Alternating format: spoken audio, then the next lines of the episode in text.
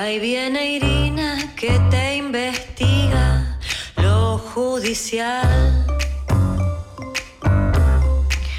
Ella te intima y no escatima en la verdad.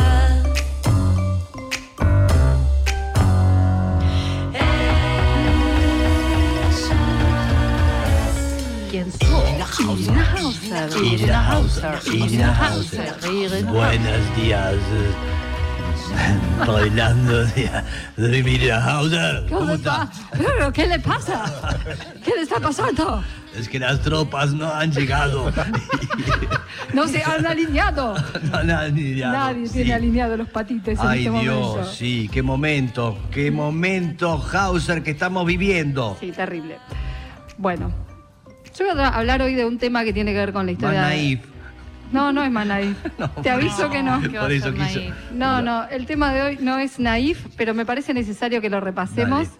Eh, por además, además por cosas recientes que han sucedido. Eh, como todas y todos saben, en Argentina ha sido muy difícil llegar a juzgar los crímenes de lesa humanidad, Mm, las violaciones a los derechos humanos durante la última dictadura cívico-militar. mm. Esto requirió, después de muchos años de vigencia de las leyes de punto final de obediencia de vida, que llegara un momento que la Corte Suprema las declarara inconstitucionales para que empezaran los juicios. Mm. Y bueno, a partir de ese momento empezó todo un proceso que tuvo un respaldo político muy importante, eh, que, que si no, no se hubiera dado, de hecho. No, bien. Eh, sin respaldo político, el Poder Judicial no hubiera avanzado nunca, nunca jamás. Eh, y traigo un recuerdo del primer juicio que se hizo a partir de esa reapertura, eh, a cuento de la muerte de, eh, de Miguel Osvaldo Echecolás, Sí. del genocida. Sí. Quería Sí. mencionar este hecho, el hecho de la muerte de Echecolás a sus 93 años, porque el primer juicio que, se- que se hizo cuando se reanudaron justamente estos procesos, eh, fue un juicio contra Echecolás y además fue el juicio donde desapareció Julio López. Sí. Eh, y Echecolás se fue a la tumba Mm. sin decir dónde está Julio López, Mm. sin decir dónde están los desaparecidos y Mm. sin decir dónde están nietos como Clara Nay, la nieta de Chicha Mariani. Eh, fue el director de investigaciones de la policía bonaerense, eh, actuó por lo menos en 20 centros clandestinos de, de detención y ahora estaba siendo juzgado en dos procesos, en dos juicios más, ¿no? En este, en este momento.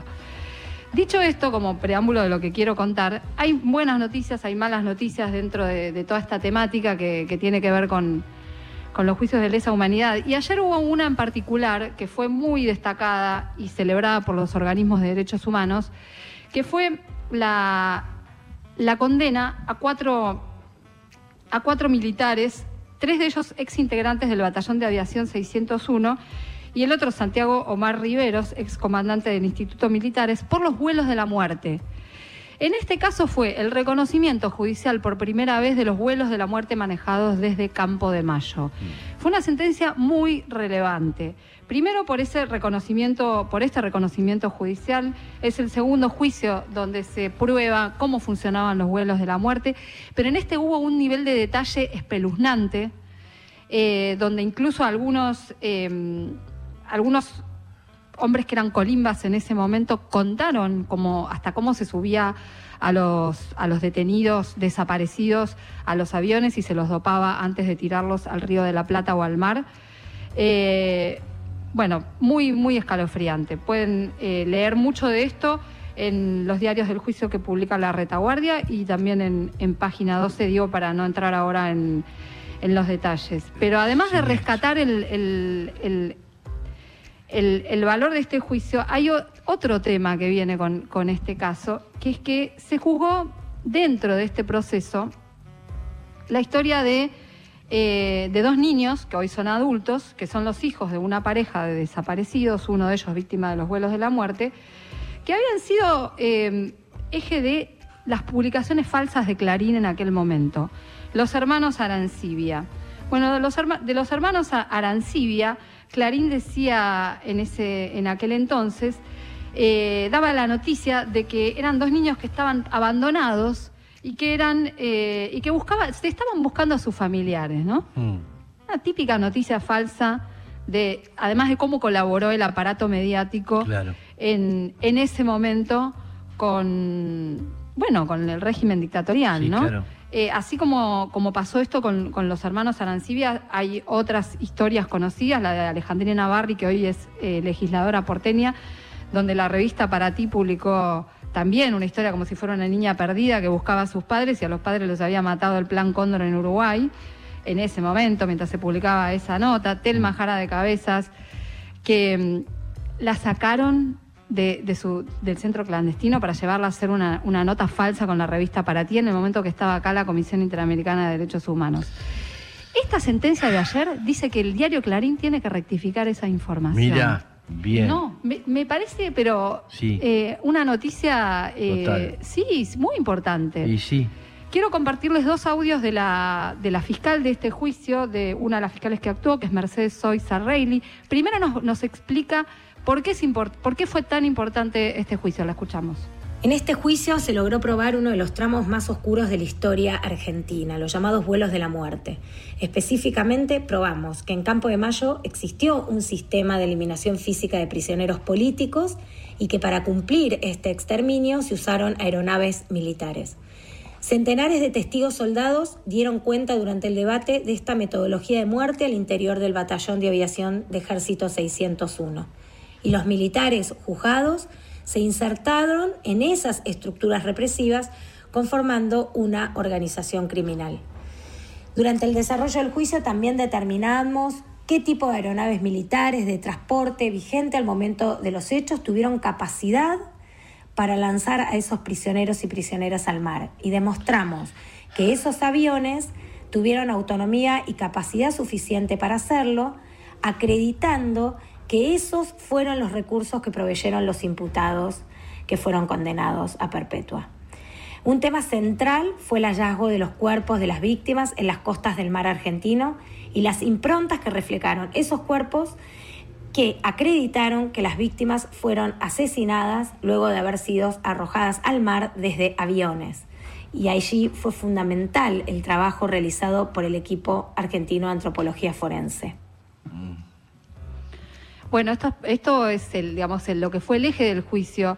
Vieron que a veces pas- viene pasando estos años que, que por ahí transcurre un juicio de lesa humanidad de estas características y uno no se entera porque Claro. está un poco ya incorporado que, Claro.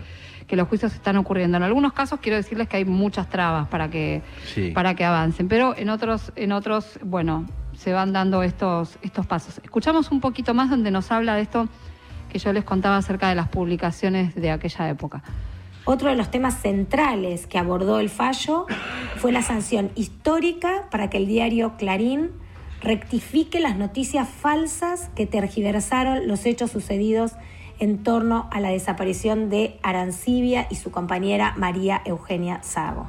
Este medio gráfico tituló Niños abandonados, solos y perdidos, cuando en verdad fueron separados violentamente de sus padres. Solicitamos entonces que la verdad ocupe el mismo espacio que se empleara en aquella oportunidad con mentiras. Condenas perpetuas, cárcel común, control de la detención con pulseras electrónicas y la rectificación de la información falsa han sido los temas centrales del fallo. Sentimos una gran satisfacción, hemos cumplido la tarea que nos propusimos desde el primer día con el doctor Marcelo García Berro y consideramos que una vez más fuimos parte de un juicio histórico que dejará un legado para las generaciones venideras. Ay, Dios. Esto fue una decisión del Tribunal Oral 2 de, de San Martín. Me Sí. interesaba mucho traerla porque Sí, realmente me, parece relevante. ¿Qué te parece? Eh, la, la fiscal recién mencionaba algo que tiene que ver con cárcel común. sí. Hay un proceso que se da en simultáneo con estos avances y que se dio particularmente el último mes y medio, Mm. Eh, que tiene que ver con beneficios a múltiples represores. Echicolaza había sido uno de ellos, Mm. donde se les empieza a conceder las domiciliarias por Total. supuestas razones de salud. Y por la edad y Eh, esas cosas. sí. Claro, pero como si no hubiera condiciones en los, en los centros, en los lugares donde están detenidos Sí. para atenderlos. La Secretaría de Derechos Humanos sacó hace poco un informe muy completo donde muestran que no es cierto, que hay atención las 24 horas y que están dadas todas las condiciones para que estén ahí Sí. eh, la- los represores que de edad avanzada y Claro. con la mayor parte de los problemas de salud estarían cubiertos, aún así, y sobre todo la Cámara de Casación Penal ha tomado estas, estas decisiones de, Bien. te digo, gran cantidad de, de- de fallos desde, desde fines de, de mayo. Mm. Y dos sentencias que, eh, que van en esta misma línea, que tienen que ver con reavivar lo que se llama la teoría de los dos demonios. Sí. La teoría de los dos demonios in- implica un intento de darle a las organizaciones eh,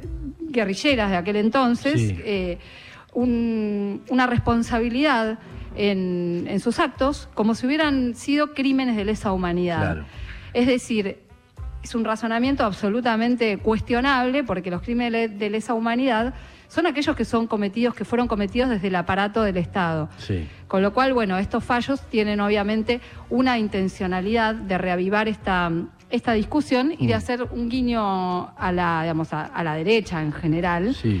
eh, y de posicionarse, ¿no? Mm. A veces tengo la sensación de que esto pasa en los tribunales son por una cuestión prácticamente de ADN, en Sí. general, obviamente no se puede generalizar, pero eh, son bastante conservadores Sí. y, y en general siguen el olfato, el olfato político. Mm. Sobre este tema de- de- del, bueno, del negacionismo y de esta tendencia que, que aparece, digo, así como hay fallos que son muy rescatables como este que conocimos ayer, Sí. esta tendencia hoy está existiendo.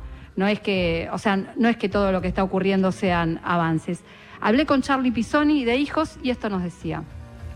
estos nuevos mensajes que un sector del Poder Judicial intenta imponer en la agenda de memoria, verdad y justicia están consustanciados sin duda con un proyecto político, con un sector de, de los medios de comunicación. Nuevamente abren la eh, puerta a debatir temas como la teoría de los demonios, eh, nuevamente abren la puerta a debatir eh, las prisiones a los genocidas. Bueno, creemos que sin duda esto tiene que ver con un eh, posicionamiento muy fuerte de, de este sector del Poder Judicial, con un sector de los medios de comunicación y un sector del Poder Político que intentan nuevamente poner en discusión el pasado reciente con el objetivo de desacreditarlo, ¿no? Es Claro. eh, lo que en todo el mundo se llama negacionismo, ¿no? Tra- tratar de desacreditar eh, las verdades que la gran mayoría de la población considera ciertas. En la Argentina festejamos que tenemos 1.100 genocidas en, eh, condenados a prisión perpetua, la gran mayoría de ellos, pero 7 de cada 10 este, gozan del beneficio de prisión domiciliaria, un beneficio que no tienen muchos presos comunes eh, y que no deberían tener genocidas que violaron, torturaron, asesinaron. Eh, sin duda, este embate consustanciado también con las nuevas derechas que surgen en todo el mundo y que hoy aquí en Argentina tienen incluso hasta representación parlamentaria, es un embate que debemos frenar, es un embate que pode- tenemos poder debatir y es un embate que sin duda nos encontrará nuevamente en el lugar donde mejor sabemos eh, movernos nosotros, que es en las calles, dar el- estos debates en las calles para que nuevamente, como sucedió con el 2x1, eh, podamos demostrar que hay una gran parte de la sociedad que adhiere a la memoria, a la verdad y la justicia y que definitivamente quiere gritar en la Argentina nunca más terrorismo de Estado. Hay un- una cuestión que tiene que ver con, primero, con la- la- este espíritu pujante permanente de los organismos de derechos humanos. Mm. Bueno, esto que vimos en Estela de Carlotto el fin de semana, ¿no? También. Sí. Eh, y la inventiva. Y para cerrar esta, esto que les traigo, eh, y hablando de la inventiva de los organismos del movimiento de derechos humanos, eh, les cuento un logro también que se conoció la semana pasada. Sí. El viernes pasado hubo en, terminó en Estados Unidos un juicio que nunca se pudo hacer acá. En Estados Unidos, Sí. contra Guillermo Franco, Mm. que fue un marino fusilador de los presos políticos de Trelew. Sí. 16 presos políticos fueron asesinados, fusilados en el año 72. Guillermo Franco se fue inmediatamente a Estados Unidos con una designación diplomática, logró la ciudadanía y nunca fue extraditado. Mm.